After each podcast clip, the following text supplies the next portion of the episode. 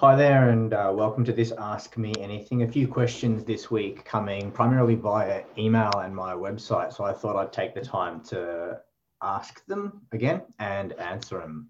So one of the questions I saw online on my page was, um, I think ta- tanks academic and are they considered part of academia. I'm not sure the context of this in terms of if someone had a specific think tank in mind, but in my experience, in many cases, think tanks actually aren't academic. They might have academics or people with academic titles in them, but in many cases, they are private companies, in some cases, for profit companies that have an express purpose to come up with ideas to progress a particular agenda. Um, if I'm being cynical, think tanks are often uh, aimed at promoting things that I would consider not beneficial to society, like um, promoting the benefits of fossil fuels, promoting um, unsustainable practices that unenvironmentally sustainable practices, uneconomically sustainable practices.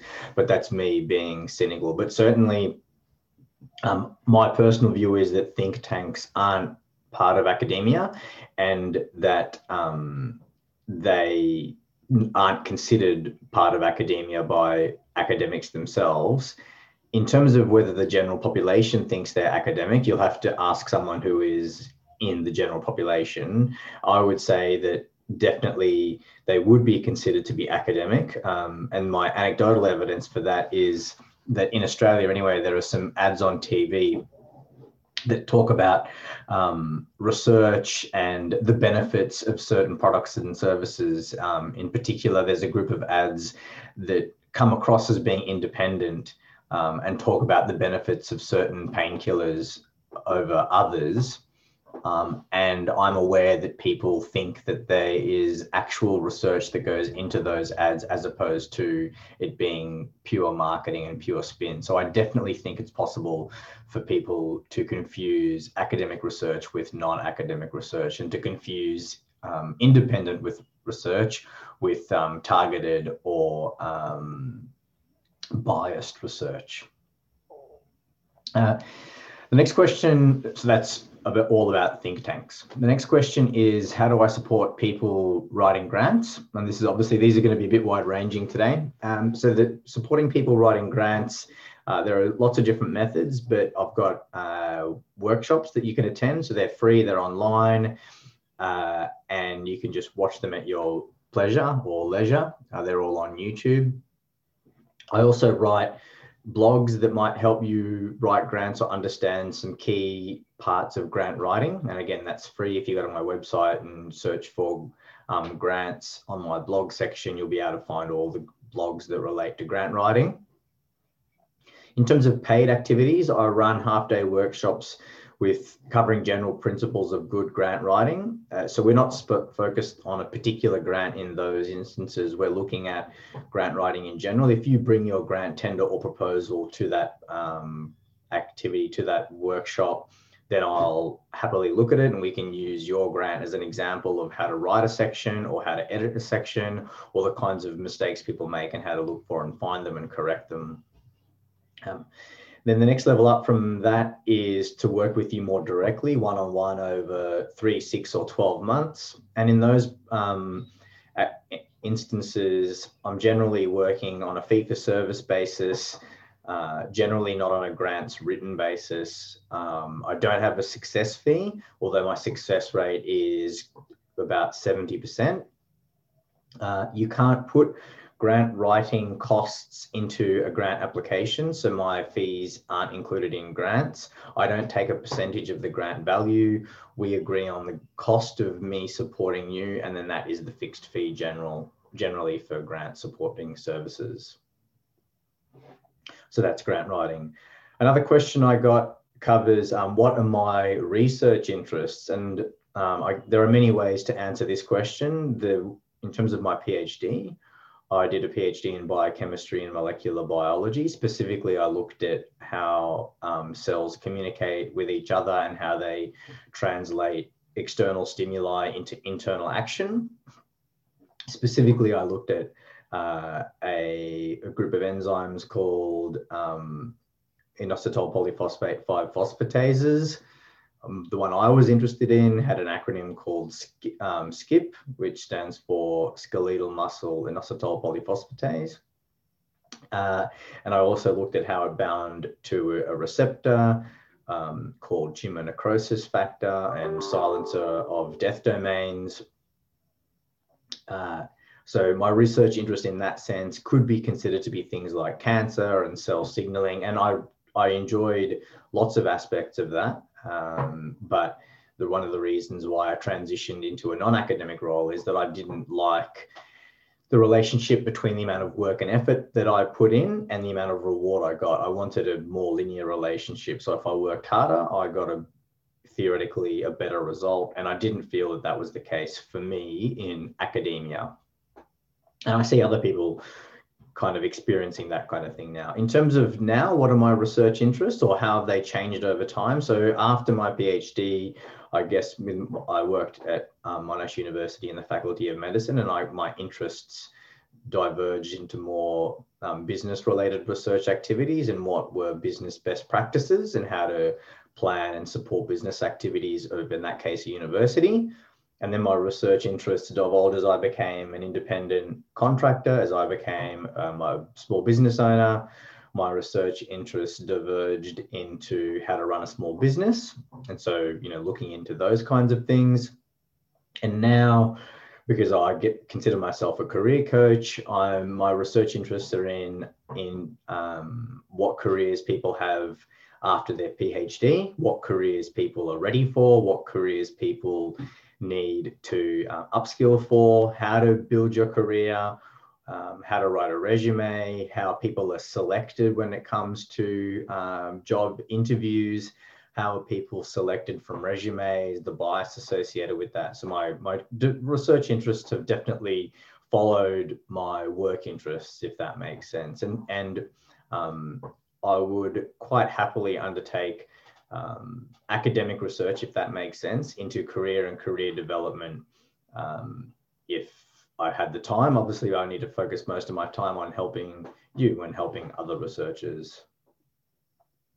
Uh, the next question that I got is about reading habits and how do you develop a good reading habit um, and how do you maintain concentration long enough to take the information in. So developing a good reading habit, um, the, uh, the approach I take has been to use the advice given out by James Clear and specifically the advice that he's put in his book, Atomic Habits. Uh, if you're interested in the book, I've done a review of Atomic Habits and I've written up some stuff about that uh, on my website. So if you just Google Atomic Habits on my website, you'll um, you'll be able to find that information.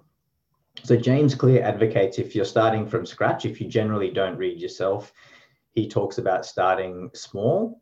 Uh, so um, one of his key tenets is to make the habit easy.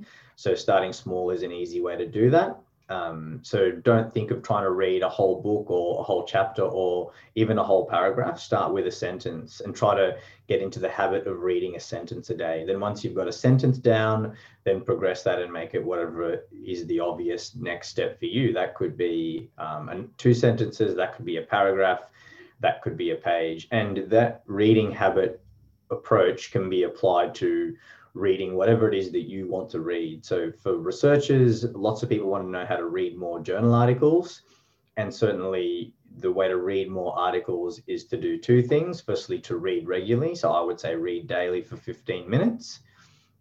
And the second thing is to not read every section of every single article you identify initially as worth reading. So what does that mean? So for 15 minutes, that's pretty easy. Set a timer and just read for that amount of time uh, in terms of not reading everything that you identify as potentially being worthy of reading. So I would suggest, in terms of reading journal articles, that you read the title, then you read the abstract. And if after reading those two things you still think you should read more, then I'd read the discussion and conclusion. If you still think you should read more, then I'd read potentially whether the results or the introduction, depending on where your knowledge is at on that particular topic. Then once you've read those sections, you might jump into the methods. But I would advocate that, I would argue, I should say, that you don't need to read an entire journal article to get the gist of the journal article and to understand what it is telling you. And unless you're going to cite that article, certainly reading the entire thing isn't necessary. Now, of course, if you want to repeat experiments from the article, if you want to um, cite the article, if you want to argue for or against components of the article, then having a thorough understanding of that article is essential, and thus you'll need to read it thoroughly. But if you're reading so that you can understand your field more effectively, if you're reading so you can get a good grasp of the um, baseline evidence in your field, then I think the approach that I suggested, reading um, limited sections and reading out of order, is entirely appropriate way uh, of reading. In terms of maintaining concentration for long enough to take information in, like anything, concentration is something that you need to work on to build and develop. So if we take James Clear approach of reading a small amount of information a day, so let's say if we're talking about trying to build a habit of improving your concentration and reading for longer, you might start with reading for one minute, then reading for two minutes, etc., until you get to, like I said, I think 15 minutes is plenty. Um, particularly if we're talking about dedicated reading, not reading for a purpose other than just for the sake of reading. Um, so I would encourage you to work on it in in that manner. In terms of taking the information in, I use lots of different approaches. Recently, I have um, started to create a two column layout on a piece of paper or a, a notebook or um, on the computer. And on one side, I write yes and. So that's when I read something, I'll write yes and. So what's the next thing that I'm thinking about in terms of that information. You know, how does it relate to other research that's out there? How does that relate to my experience? How does that relate to other theories, etc. Or you might write no, but. So there's the statement that they've made. No, I disagree, but here's what is different, or here's what I think is different, or here's what they should have done differently. So yes, and and no, but, and that can help me distill how this would have impact for me. I also take notes about what would be relevant for people that I work with. So, what would be relevant for clients. And I also take notes for what would be relevant for me, actions that I might take.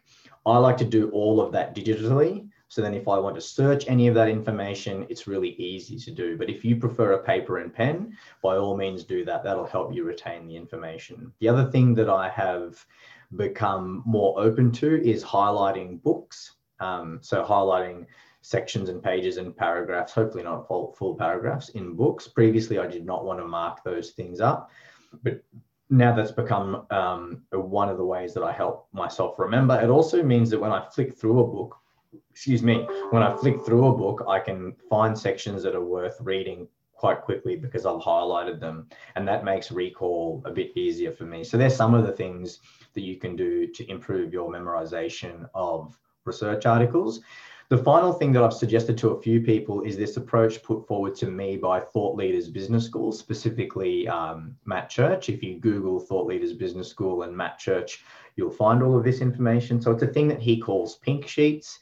Um, it really is a visual thing. So if you're watching this, go on Google pink sheets as you go, and you'll find this information. Um, if you're listening to this, make a note to go on Google pink sheets. There's a whole website dedicated to it, and it's a very structured way of capturing your thoughts, capturing your intellectual property, um, it has sections for a metaphor, it has section for a diagram, it has a section for a pithy statement to kind of summarize the idea, it has a section to describe the information in a bit more length, it has a section to talk about stories that might help you explain the information, and it also has a section for um, studies or the research that you're actually talking about. So that's another way that you can um, help capture the information that you read.